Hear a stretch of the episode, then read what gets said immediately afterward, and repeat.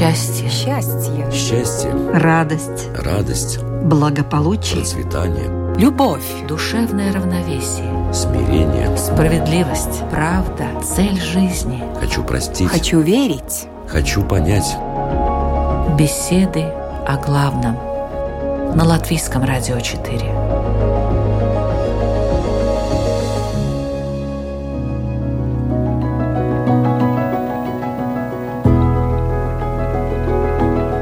Программа «Беседы о главном» в студии Латвийского радио 4 Людмила Вавинска. Здравствуйте.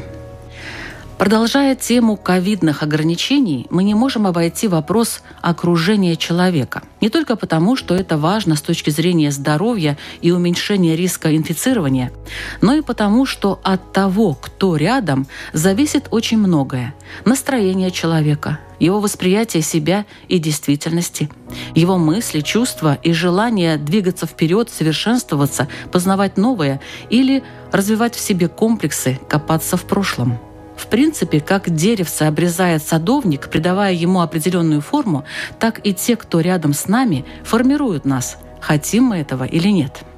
Вы спросите, при чем здесь, например, иудаизм, буддизм или адвайта веданта? А я вам отвечу, совершенно необходимые в этом случае учения. И сегодня вы в этом убедитесь. О том, кто рядом и последствиях этого в программе «Беседы о главном» будут говорить Равин Шимон Кутновский-Ляк. Добрый день. Добрый день. И последователь учения Адвайта Веданта Ансис Юргис Табингис. Здравствуйте. Добрый день. И мы начинаем.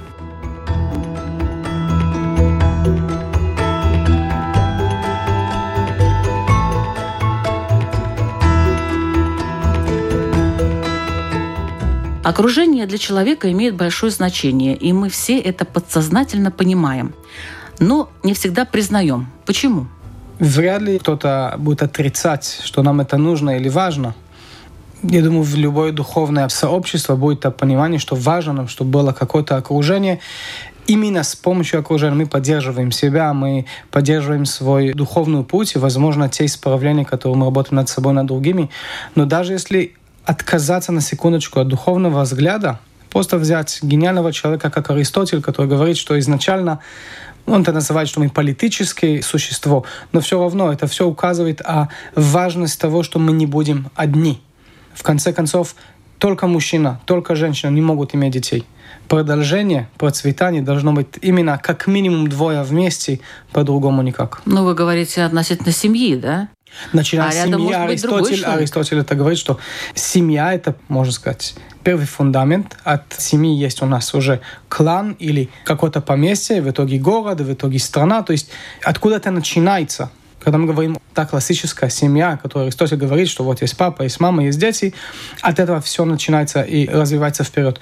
В самой Торе написано «Лото вейот адам левадо», когда Всевышний создает мир в течение этих 6-7 дней творения. И сотворяется человек, Адам. У всех животных есть мужское и женское начало, а у Адама нет. И говорит Всевышний, нехорошо, что Адам он одинокий, что он один. Я ему сделаю эзер кенегдо, я ему дам упору и помощь. И там уже создается и первая женщина, то есть Ева. Неужели это только вот семья и только вот эти люди, которые должны продолжать род? Разве только в этом заключается понятие о том, кто рядом, как вы считаете, уважаемый Ансис? Конечно, нет. Это важно, но это изначально для физического. То есть тело не может произойти, ну, кроме Адама, но у всех остальных тело не может произойти другим способом, чем только через рождение, а для рождения должно быть и отец и мать, то есть два других людей. Но мы ведь не только тело. То есть для тела это нужно, для тела это необходимо, но для остального это недостаточно. Но вот этот первый вопрос, почему мы не всегда об этом осознаем или признаем? Признаем, да, вот большей признаем. частью. Нет, я самодостаточна, мне никого не нужно. Что, я уже взрослый человек, например? Да-да-да, потому что люди по-большому неосознанны. То есть мы неосознанно, мы не знаем. Мы действуем в согласии с привычками, в согласии с э, какими-то традициями, которые мы не осознаем этот наш вклад, и вот этот я самодостаточный, мне никто не нужен, ничто не нужно, другие мне... Это в всех учениях... Ну, это заблуждение? В многих учениях есть это понятие греха, и это как высокомерие или идом, ибо это когда я представляю себя о том, это высокомерие называется. Но это один из этих. Я думаю, что я там самый главный, самый высший, самый, самый и так далее. Но разве человек в семье не может быть самодостаточным, например? Человек в семье? Если честно, быть самодостаточным, я никак не вижу связь между того, что я чувствую, что я могу все делать самостоятельно к отношению к другим. Я думаю, что не надо это связывать никак. Я могу быть взрослым, я беру на себя ответственность, но мое у меня есть образование, то есть у меня были учителя, которые мне дали то или иное знание, я читал книги, кто-то их писал. Рядом со мной есть друзья, есть семья, есть община. В конце концов, кто-то еще живет в том доме, где я живу, или есть соседи. Мы как-то собираемся вместе, чтобы кто-то для нас почистил дороги и так далее. То есть все равно ты не можешь сказать, что мне никто не нужен. Есть, может быть, единицы в мире, которые зашли, там, не знаю, в какой-то остров, и, и там живут одни. Но это исключение, которое показывает на большинство. Из этого, да, я могу все один делать. Я, я достаточно образован, я сильный, я могу быть успешным, но все равно, даже чтобы бизнес был успешный, надо, чтобы эти услуги или то, что я продаю, чтобы кому-то было нужно. Без покупателей я не продавец. И vice versa, и наоборот. То есть из этой точки зрения я бы вообще разделил между, о, да, я могу сам. Что значит я могу сам?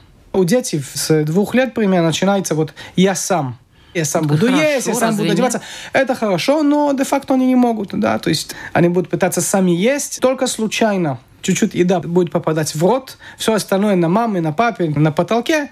А дети счастливы на пять минут, пока уже голод будет диктовать, как они будут себя вести. Но всю жизнь им мама, папа не нужны, ведь правильно? С этим я не согласен. Но еще mm-hmm. раз, это уже отношение каждого с своими родителями и как они за нас отвечали в детстве, а потом мы отвечаем обратно, то есть это уже другие отношения. А моя мысль, она другая.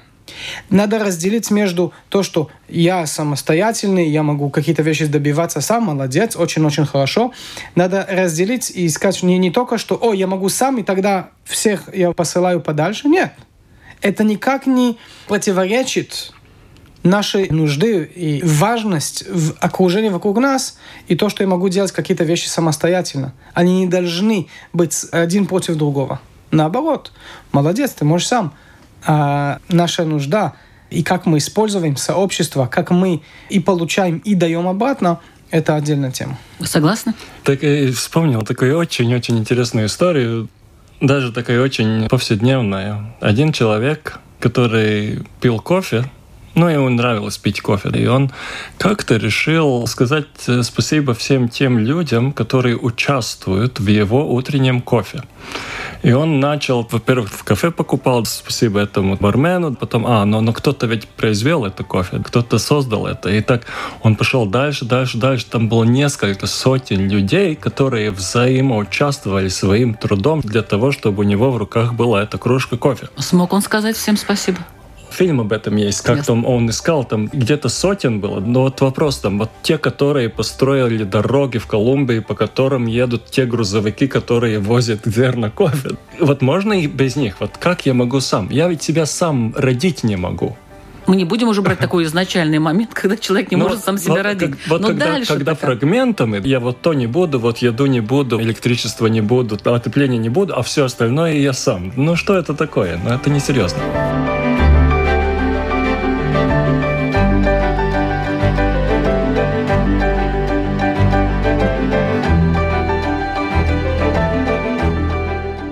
Как человек вообще собирает вокруг себя людей. Я поняла, что в иудаизме прежде всего это родители, которые воспитывают этого ребенка дальше, все равно эта связь не прекращается. А остальных людей, ну это понятно, родители, хотя об этом тоже можно отдельно говорить, а остальных людей, как человек собирает вокруг себя? Я думаю, что исторически надо смотреть на то, что можно назвать как национальный нарратив.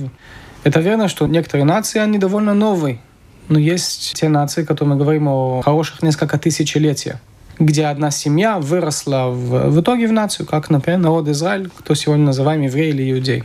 Когда я, я где-то рождаюсь, да, это мои родители, это моя семья, это та школа, которой э, в ней я иду, тот хейдер для маленьких детей и так далее, где исторически было важно, чтобы дети хоть что-то изучали и знали. И потом ты где-то живешь, твои соседи, твои друзья, с кем ты работаешь. То есть это что-то естественное, которое в нем ты рождаешься. Теперь, дальше это, конечно, твои интересы, которые мне одно интересно, не другое, и туда-то меня тянет, а точнее я тяну к себе, как и говорится, подобное притягивает подобное. Есть такая идея вообще, что когда я родился, все, кто вокруг меня, это не случайность. То есть на уровень души мы все связаны. Мы все связаны, как некая гроздь то есть много таких гостей, и вот эти души как-то связаны с друг другом. В том числе также называется реинкарнация или воплощение душ. Из этой точки зрения мы связаны на глубоком уровне, который может выражаться и в жизни назад. Из-за этого это не случайность, конечно, что кто есть мои родители, мои братья, мои друзья, мои соседи. Вопрос, что я с этим делаю, потому что не всегда я в итоге рождаюсь в благополучное, благоприятное место. Или те родители, которые, дай бог, у всех ангелы, но бывает, что есть и монстры, которые, как сказать, к сожалению, они родители, или братья, или дедушки, бабушки и так далее. Ну, вот нужно как-то прорежать вот эту вот ты, рощу. Да, но ты родился там, это не случайность из этой точки зрения не смотрю, ой, почему меня так кто-то ненавидит и дал мне наказание. Нет, я не могу знать, что было в прошлой жизни, я не знаю всю эту историю, которая длится довольно долго, но я знаю, что сейчас, да, неблагополучная, как я могу себя защищать, что я могу с этим делать, как я могу оттуда выйти, но это уже в моих руках. Как вот э, собрать вокруг это... себя людей вот таким вот образом хорошим, несмотря ни на какие возможные проблемы? Да, согласен. Там еще есть одно слово, это вопрос кармы. Это большой механизм кармы, который просто закон с причиной и следствия. Те люди, которые вокруг меня, включая родителей, включая всю окруженность, даже с младенчества и потом дальше, дальше, дальше, это не случайность. Это просто заслуги моих же предыдущих поступков, как я поступал. И просто вот кто-то показывается, кого-то встречаю.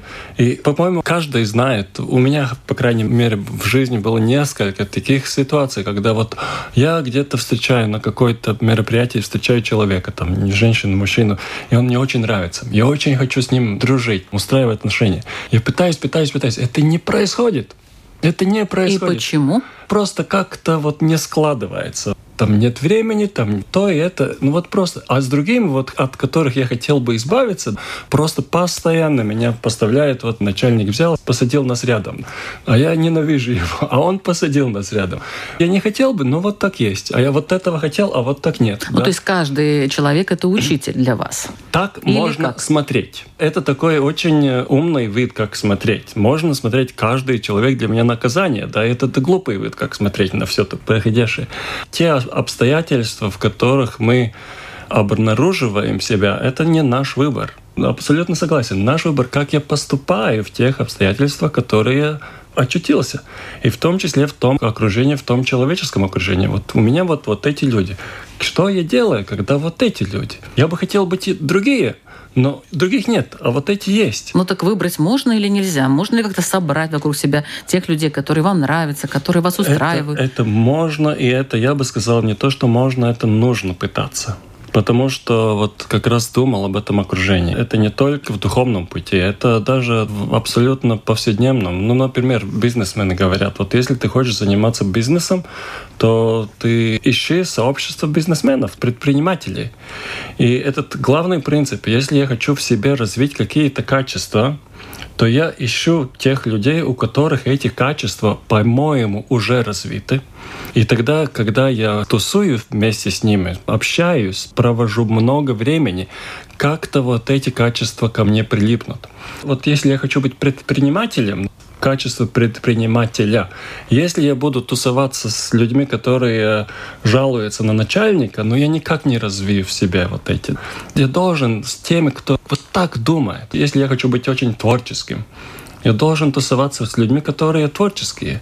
И то же самое, если я хочу какие-то духовные качества развить, я должен искать сообщество таких людей. Если я буду проводить время с пьяницами, или которые просто идут на, на вечеринки каждый вечер, какая там духовность? Мне хочется все-таки защитить людей, которые говорят, что они самодостаточные, не пытаясь как-то свою гордыню этим погладить, да. так э, чисто словесно, но просто потому, что у них очень много внутри всего происходит по идее. Молодцы, есть, как говорят, интроверты и, и экстраверт. Кому-то приятно быть одному. Здесь в Латвии, например, очень много людей, которые живут в некое одиночество. И им это, если это им приятно, почему и нет? Вопрос в том, что что-то окружение для нас. Наши родители, они нам подарили какой-то набор ДНК. Это не их набор ДНК, это набор ДНК сотни предков до нас, и мы не знаем, какие части этого ДНК будут выражаться в нас, а какие из этих частей ДНК будут выражаться в наших детей и так далее. Но это как семена любого дерева, любого растения. В конце концов, неважно, какие были, вот, можно сказать, предки этого растения, весь этот ДНК вложен в это одно семена. Но в итоге насколько или что будет выражаться или реализоваться в этого растения, очень зависит от земли, которая в ней будет сажаться, количество солнца, качество и количество воды, ветра, влажность и так далее. И это то окружение, которое есть вокруг нас. И, как говорят, it shapes Это то, что дает нам нашу форму в итоге. Теперь есть то, что было в детстве и так далее. Конечно, наша душа это выбрала, даже если мы об этом не знали. У кого-то легче начало, у кого-то сложнее. Но в итоге, когда я расту, то есть то, что вокруг меня, это то, что будет выражать, а через этого я буду выражать себя, и через это будет, скорее всего, я буду дарить своим детям, может быть, то начало, которое у меня самого не было. Из-за этого кому-то приятно быть, ну, это it's okay. То есть нету в этом проблемы, это не грех. Но если я также один, а где мое дарование и забота за другими? где это мое надо обязательно. Это часть развития наше здесь, в этом мире. То забота есть, о других. Да, в том числе. В том числе. Вы тоже так считаете, Ансис? Мы не можем так качественно жить одни. Конечно, есть возможность. Отшельники, эти уединения, там монахи, которые в горах или в лесу, действительно совсем одни. Но это единицы. Для абсолютного большинства это не путь. Но сейчас и... много виртуальных возможностей. Тут, Человек вот, может жить один и при этом общаться с огромным количеством людей. Но тогда он не живет один, он просто физически не встречается. Он mm-hmm. встречается с экраном. Там же тоже кто-то ведь этот экран создал, кто-то электричество создал, кто-то создал. Это не он. И просто признать это.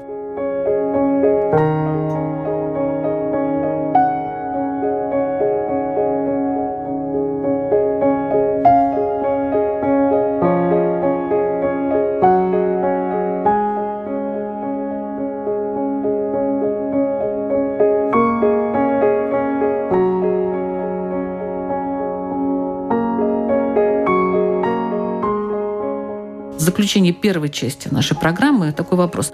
А почему рядом вот с одним человеком людей много? Собираются они постоянно, а рядом с другим никого. Надо ли по этому поводу вообще переживать? Я думаю, что если человек приятный и полезный, люди будут к нему тянуться. А если нет, и нет. Вопрос такой, есть люди, которые изначально не любят большие собрания, им хорошо с собой, в маленький очаг семейный и так далее – и в этом еще раз нету никакая проблема. Как есть это тоже э, сообщество или общины, которые они побольше. Есть поменьше.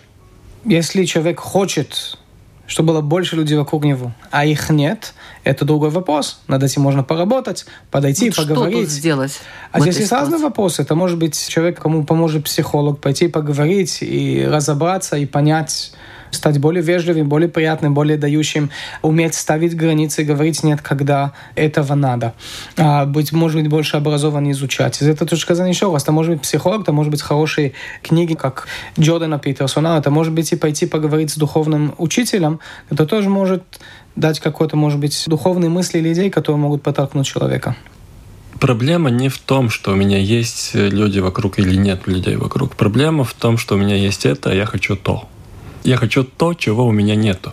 И что я думаю, что так, как у меня есть, это ненормально, должно быть по-другому. В этом проблема. Да, или то, что по-другому, оно лучше. Да, Потом да. появляется возможность, значит, научил уважаемый Равин Шимон, как человеку быть более приятным, более полезным. Но тем не менее... Количество людей вокруг меня никак не влияет на мое ощущение одиночества. Как я могу быть сказать? с двумя и быть счастлив, могут быть сотни вокруг меня, и я буду одиноким. Как мудрецы говорят, вопрос, я иду по замыслу творения, я делаю то, ради чего я пришел в этот мир, я никогда не буду чувствовать себя одиноким.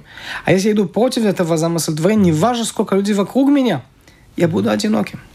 Да, да, да. Это так. Просто я живу с согласием с жизнью или против жизни. И сам вопрос. не знаю, что для меня и, лучше. Да, да. Вот я знаю, хотела что... привести пример.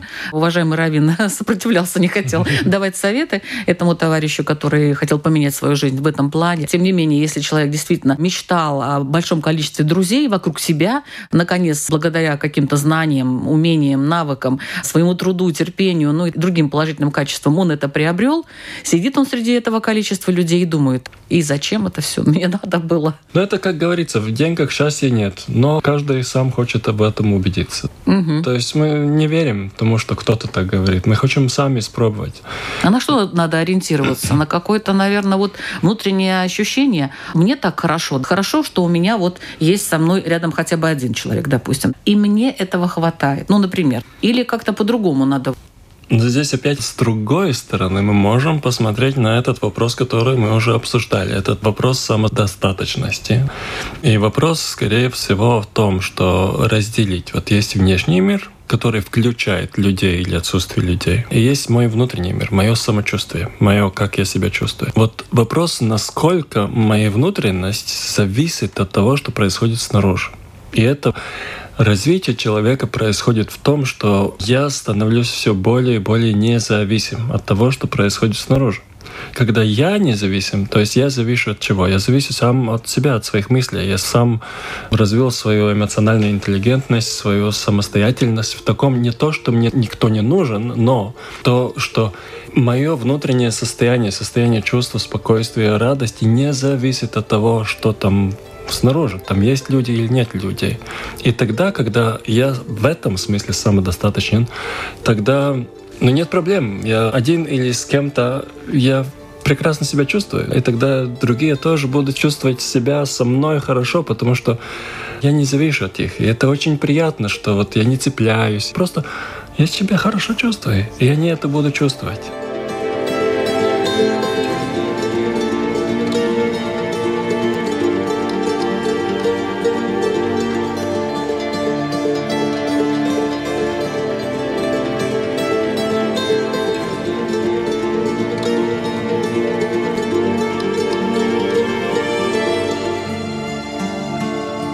Я хочу напомнить, что вы слушаете программу «Беседа о главном». Сегодня мы обсуждаем тему о том, кто же рядом с нами, что это за люди, почему это именно они, и надо ли вообще, чтобы они тут были. В разговоре участвуют последователь учения Адвайта Веданта Ансис Юргис Табингес и раввин Юрмальской синагоги Шимон Кутновский-Ляк.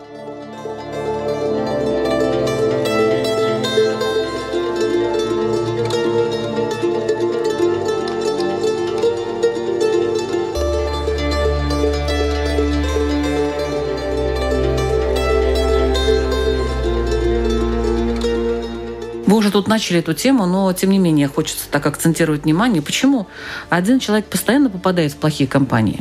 Вот постоянно. А другому, например, даже вот наркотики никогда не предлагали, где бы он ни был, в каких-либо вот самых-самых злачных местах. Не подходят к нему, не предлагают эти наркотики и все. Говорит, я не знаю, где они, кому там предлагают. Всем предлагают, ему нет. Хороший вот вопрос. Это что? Пусть человек задаст себе этот вопрос. Если ему не нравится то, что вокруг него, пусть меняет.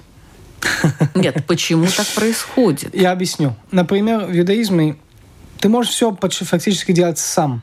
Молитвы, изучать. Ты можешь много делать всего сам. Но все равно есть определенные молитвы, например, которые требуется хотя 10 человек в это участие, не меньше 10. Есть какие-то вещи, хотя трое, чтобы там были. Какие-то аспекты, более глубокие аспекты изучения в иудаизме, например, нельзя делать даже в больших группах, потому что могут быть ошибки, недопонимания, но тоже нельзя одному, хотя чтобы были там двое. Это точка зрения, и есть какие-то требования. Что эти требования мне говорят? Вот, например, в синагоге собрались 10 человек для молитвы. Это означает, что я всех люблю?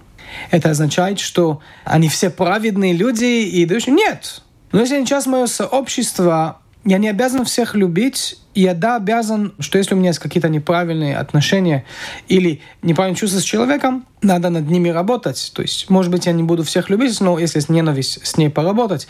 Если есть человек, который он проблематичный в это сообщество, надо его исключать оттуда. Нельзя его уничтожить, но да, исключить. То есть быть в сообществе — это работа. Теперь ко мне притягиваются определенные люди, которые все считают как что-то очень хорошее, замечательно. То есть, возможно, я а делал если плохое? определенную работу. А если плохое? Например, у меня в жизни было такое. В одной из общин, где я работал, не в Латвии. Я просто где много работал, и в Америке, и в России, и в Израиле.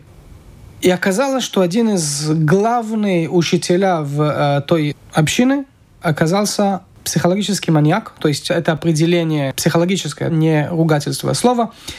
И оказалось, что он ужасно использовал свою силу и манипуляции и так далее, говоря с женщинами, скорее всего, с деньгами и так далее. И были достаточно людей, которые были готовы закрыть глаза. У Акунина есть такая короткая история, очень э, жесткая, которая упоминает такую историю. Для меня это было неприемлемо. Это было комфортно встать против этого. Нет, слава богу, жена была рядом, некоторые друзья, мало, но хоть кто-то был рядом в этой битве. Человек, еще раз, он человек статусом, и ФСБ ко мне приходили, чтобы убрать из страны и так Теперь далее. Теперь мы поняли, в какой стране России, это да. было. Да, э, что это было в России. В итоге он не в России, в итоге у него уже нет никакого статуса, и дай бог, из этой точки зрения он не будет уже никому делать плохо. Это была битва, это было некомфортно и нам, и моей семье в том числе. Но ты должен это выбрать для себя. Это важное дело. То же самое, как и для моей точки зрения, если антисемитизм, я не могу молчать. Верно, если сейчас есть хулиганы, не надо рисковать свою жизнь на данный момент. Но что-то я вижу, должны быть красные линии и критическое мышление, которое должно постоянно работать. Также я в окружении, кто-то сейчас использует наркотики, или кто-то слишком чересчур пьет, какая-то конфронтация должна быть, или в конце концов встать сказать, это не моя путь, это не мой выбор, я встану и я отойду. Человек приходит и разрешает тебе говорить грубо, наезжать, манипулировать. Это моя ответственность для себя, а также для окружения встать сказать, нет, извините, так больше не будет.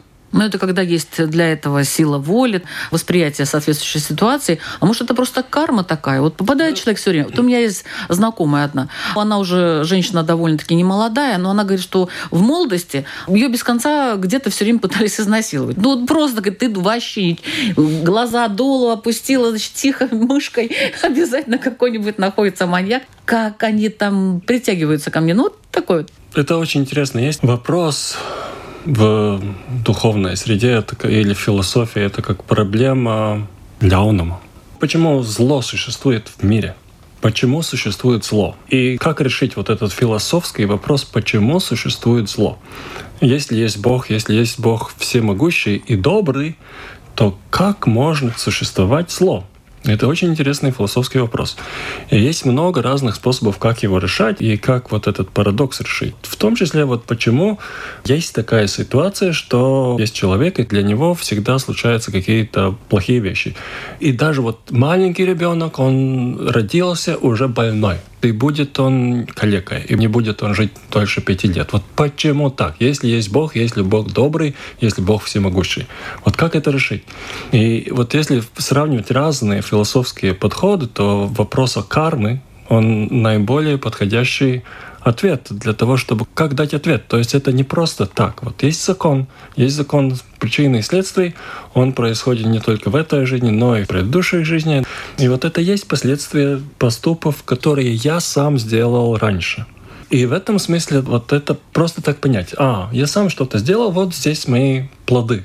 Поэтому да. нужно как-то и, переработать себя внутренне, да. да? С другой стороны, мне очень нравится, как Юнг говорил. Юнг говорил, вот если у человека есть внутренний конфликт, и он этот внутренний конфликт не смотрит, не решает, не осознает, то этот внутренний конфликт будет проявляться снаружи как ситуация. И он должен встретиться с этой ситуацией, потому что внутри можно избегать. А вот там встретился с насильником на улице, там нужно что-то решать. Ну, такой комплекс жертвы, наверное, у нее какой-то. Она притягивала к себе вот эти вот... Ну, да, и вот это слово Класс. «притягивает», mm-hmm. оно очень-очень подходящее, потому что есть в санскрите это слово «санскар». И это как такой осадок, который вот я все время как-то действую, и эти действия, образы, которые происходят снаружи, они делают на меня какой-то осадок и формируют меня каким-то образом. Когда я сформирован каким-то образом, то я начинаю как бы излучать запах. И этот запах Сигнал притягивает. Mm-hmm. Этот запах притягивает ситуация. Это как запах меда там притягивает э, пчел. пчел, а запах говна притягивает других да. мух. Мух, да. Но это просто запах, который притягивает. Ничего плохого, но просто мне мед нравится, а вот говно не нравится. Но это просто запах, который я сам себе создал. Если я буду себя менять, это всегда возможно. Если я это осознаю, изменю себя, я стану притягивать другие ситуации.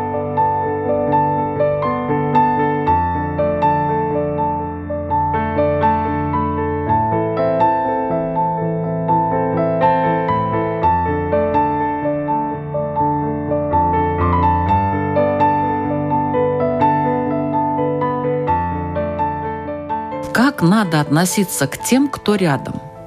Бережно. С заботой. Еще раз вопрос. Какие-то люди, есть разные. Я и говорю. И с точки зрения того, например, если мы говорим о родителях, даже если они преступники, а есть уровень уважения, который надо держать.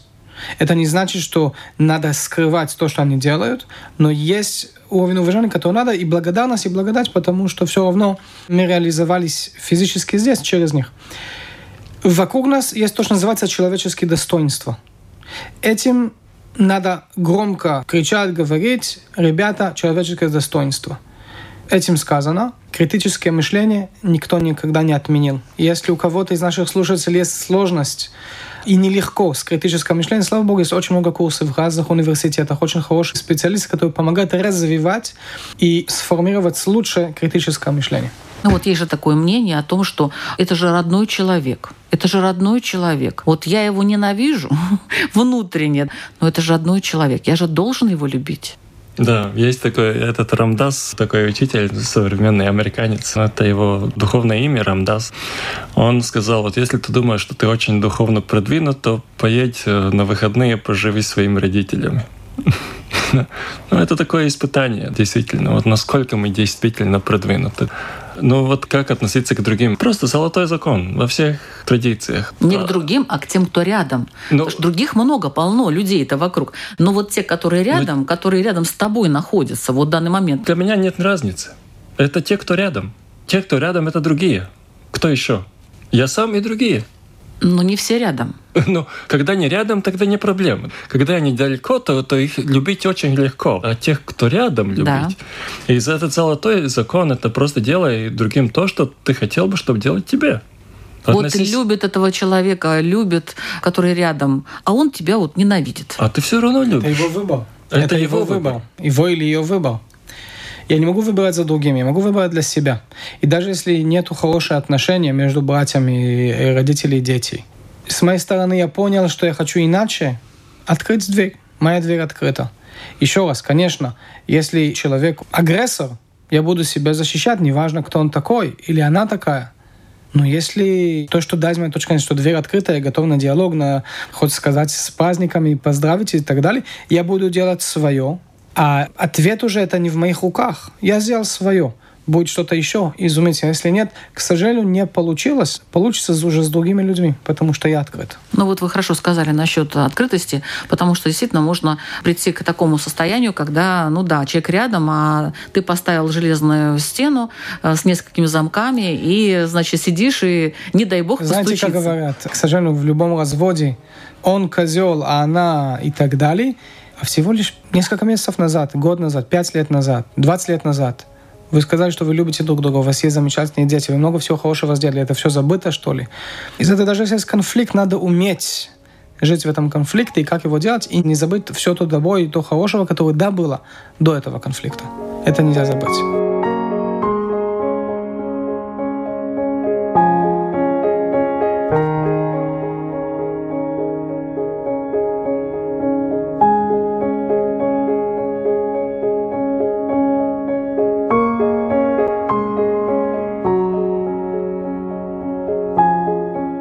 Почему мы так эмоциональны с нашими близкими?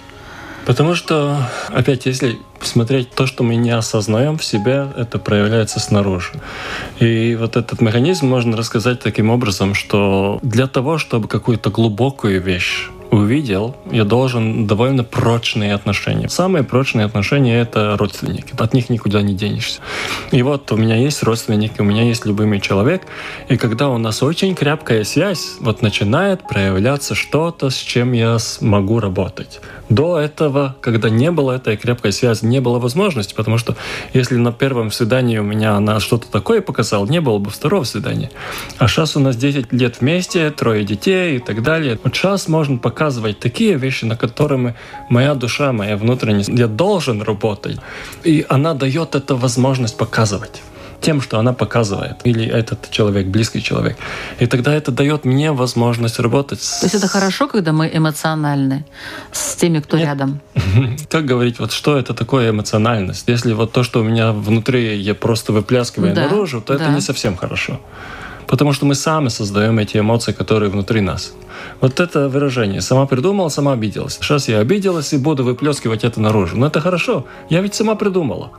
Но какое это имеет отношение к другому человеку, если это мое измышление? Или это сделать из мухи слона, а сначала родить муху? Ну, это мое произведение.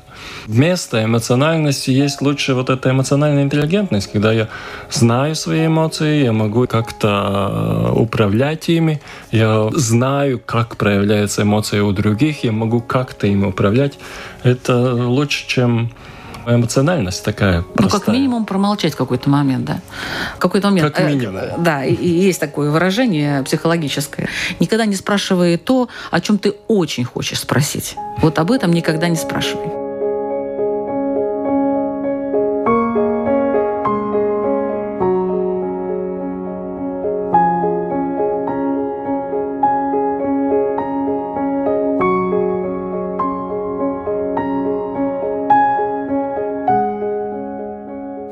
По духу, вот это как?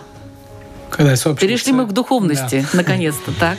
И скажу более того, духовность, она во всем. Из этой точки зрения я с женой, то, что нас сблизило, это то, что у нас есть очень много общего именно из духовной точки зрения. Мы живем с определенными ценностями, то, что мы принимаем, то, что нам важно, и это то, что нас приближает. В конце концов, я думаю, что в любой общине и из этой точки зрения это не должна быть и духовная община, и любое сообщество, что-то тебя объединяет с какими-то людьми, это может быть и футбол, и баскетбол. И то, что вас объединяет, это вы близкие, вы, может быть, разные люди совсем, но у вас вот эта одна вещь а вас объединяет. Из этой точки зрения это может быть клуб по интересам, это может быть книжный клуб, это может быть и что-то более духовное, как молельный дом. Это то, что приближает людей, абсолютно. Еще раз, подобное притягивает подобное. И для меня, когда мы говорим о иудаизме, о еврейской общине, и семьи и так далее, мы очень стараемся, чтобы это были ценности, которые мы развиваем в себя, которые объединяют нас, но тем этим это не только для себя, потому что это те ценности, которые будут помогать нам развиваться сами, стать лучше для себя, но также в мире и для всех, которые нас окружают. Надо ли дозировать общение даже с друзьями? Да, надо. Потому что всегда есть этот вопрос в внешнем развитии и внутреннем развитии. И нет возможности внутреннего развития, если мы все время наш фокус снаружи. То есть здесь, даже если работаю где-то в самом, не знаю, у меня карма-йога, я работаю с сиротами или, или в бежище, я очень-очень помогаю другим людям, все время это делаю. Я должен иметь какое-то время, когда я сам собой и направляю свое внимание внутрь. Это обязательно для каждого человека. Признаки, по которым человек не может входить в ваше ближнее окружение. Назовите один-два. Кого вы не допустите к себе близко? Агрессора. Попытаться поставить что-то как некая дихотомия будет сложно, потому что всегда есть какие-то нюансы. Ты можешь сказать, убийцу не буду держать рядом с собой. А что, если это было, когда он был ребенком, и он за это сел уже 30 лет? Или это было во время войны, он себя защищал? Или это женщина, которая это сделала с человеком, который ее бил? То есть есть нюансы. Из этого сказать, о, вот такого человека, из этого говорю именно агрессора, в том понимании, что если человек не умеет меня уважать, чисто человеческое уважение, потому что я какой-то великий, а чисто по-человеческое уважение. И человек, который разрешает себе вести себя со мной, с моими близкими, с моим окружением, без уважения, такой человек is not welcome. Вы тоже считаете, что уважение это главное? Да, это очень важно, что хотя бы какой-то минимальный уровень уважения. Например, грубость, например, держать слово. Или хотя бы вот не сдержал извиниться хотя бы за это. Но хотя бы вот какие-то общепринятые человеческие взаимоотношения, качества какие-то. Если этот человек всем этим пренебрегает, то ну зачем?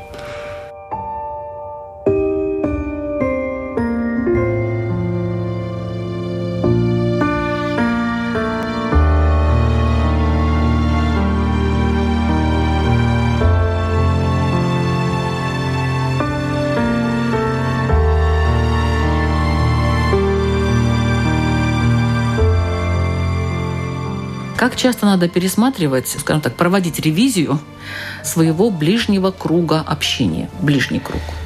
Я думаю, что есть постоянный процесс, который можно делать ежедневно, перед сном, можно делать в конце каждой недели, где, в общем и в целом, те отношения, которые вокруг меня, во всех есть наверняка хорошие вещи, которые помогают развивать нас, а есть моменты, которые, наоборот, ведут к глупостям. И просто ревизия, как я использовал свое время, эти отношения. Сколько времени я провел на моем смартфоне, на компьютере, и сколько из этого было продуктивно, было хорошо. Тем этим то тоже может быть и 5 минут смешное видео на YouTube, чтобы поднять улыбку, я продолжу, у меня будет сила работать. Или я просто сжег время, или разговор, который вел к глупостям. Если я буду себя так держать, это не будет с кем-то конкретно, вот с этим больше не надо. Нет, а просто понять мои отношения с каждым, и полезно ли это нам обоим и нашим окружением. Да, я согласен. Это можно делать очень регулярно, даже после каждой встречи. Вот я хочу с этим человеком ли продолжать, и если продолжать, то в каком духе? Если, например, он пришел ко мне и жалуется на свою семейную жизнь, которая не складывается, и он только жалуется, ничего не решает, мои советы пренебрегает, ничего не берет, и просто приходит ко мне жаловаться, жаловаться, жаловаться. Ну, ну сколько можно? Я даже и говорю ему, сколько ты будешь мне жаловаться, когда ты, ты начнешь что-то делать?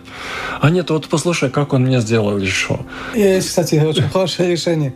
Человек, который сегодня уже не приходит, а звонит в основном. А ты сделал то, что мы говорили, о чем-то мы договорились, же какие-то идеи? Да, ты понимаешь, извини, просто надо очень в туалет или куда-то еще, позвони, когда сделаешь. И, да, и ну, вот, ну, вот, например, вот, вот, вот после каждой встречи сделать мини-ревизию. Хочу ли я и каким качеством, каким образом.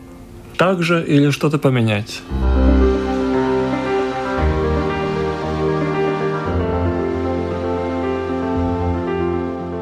Что бы вы хотели спросить у наших радиослушателей? Какой вопрос задать им? Обращаюсь сейчас к Равину Шимону Кутновский-Ляк. На самом деле, я бы задал два вопроса. Первичный вопрос – посмотреть, а может быть, я где-то являюсь агрессором в моем окружении. Это может быть с детьми, потому что я не спал хорошо, у меня закончилось терпение утром. Или с родителями, потому что, э, само собой, они, они, они не должны, они всегда там были и будут. Из-за этого э, я могу себе так разрешить или с женой, или с мужем, который я принимаю как само собой. Если у меня в моей жизни, где я являюсь этим агрессором. И второй вопрос, не менее важный, может быть и больше. Даю ли я другим быть агрессором в моей жизни? Подпускаю ли я к тому, что, ну, человек так, ну, это их шутки, или это их разговор, или э, я пытаюсь оправдать агрессию других. И этот второй вопрос, он тоже важный, потому что если я это разрешаю, может и другие разрешают. А если я встану и скажу нет, возможно, не только защищаю себя, защищаю тоже и других. Спасибо за вопрос. Свой вопрос задает последователь учения Адвайта Веданта Ансис Юргис Табингис. Есть тоже два вопроса. Первый вопрос — это просто посмотреть на тех людей, с которыми я провожу больше всего времени. И вопрос, вот как я себя чувствую после этого. Я чувствую себя наполненным или опустошенным. Опустошенным, да. Вот это вопрос. И, и вот какие качества я развиваю себя в то время, когда я провожу с этими людьми. То есть есть ли у них что-то такое, что я хочу перенять, какие-то качества? У них более развиты, чем у меня? Это первый вопрос. А второй вопрос. С теми людьми, с которыми я провожу время вместе, что я могу им дать? Как я могу лучше о них позаботиться? Как я могу лучше им помочь? Что я могу еще больше дать им? Спасибо. Замечательные вопросы и, по-моему, очень интересная и плодотворная у нас дискуссия сложилась. Программа «Беседы о главном». Мы звучим каждую среду в 2 часа дня на Латвийском радио 4. Нас можно слушать и в подкастах на всех популярных платформах. Кстати, уважаемый Шимон и Ансис, послушайте нас на разных платформах. Может быть, еще какие-то умные мысли в голову придут, а может быть и темы какие-то. Так что я привлекаю вас к этому сотрудничеству и надеюсь, что наше общение сейчас, вот вы рядом со мной, было очень хорошим, полезным. Спасибо. Спасибо большое. Удачи. Ведущая Людмила Вавинска. Всего доброго. Счастье. Счастье. Счастье, Радость. радость, Благополучие. процветание, Любовь. Душевное равновесие. смирение. Справедливость. Правда. Цель жизни. Хочу простить, Хочу верить. хочу понять.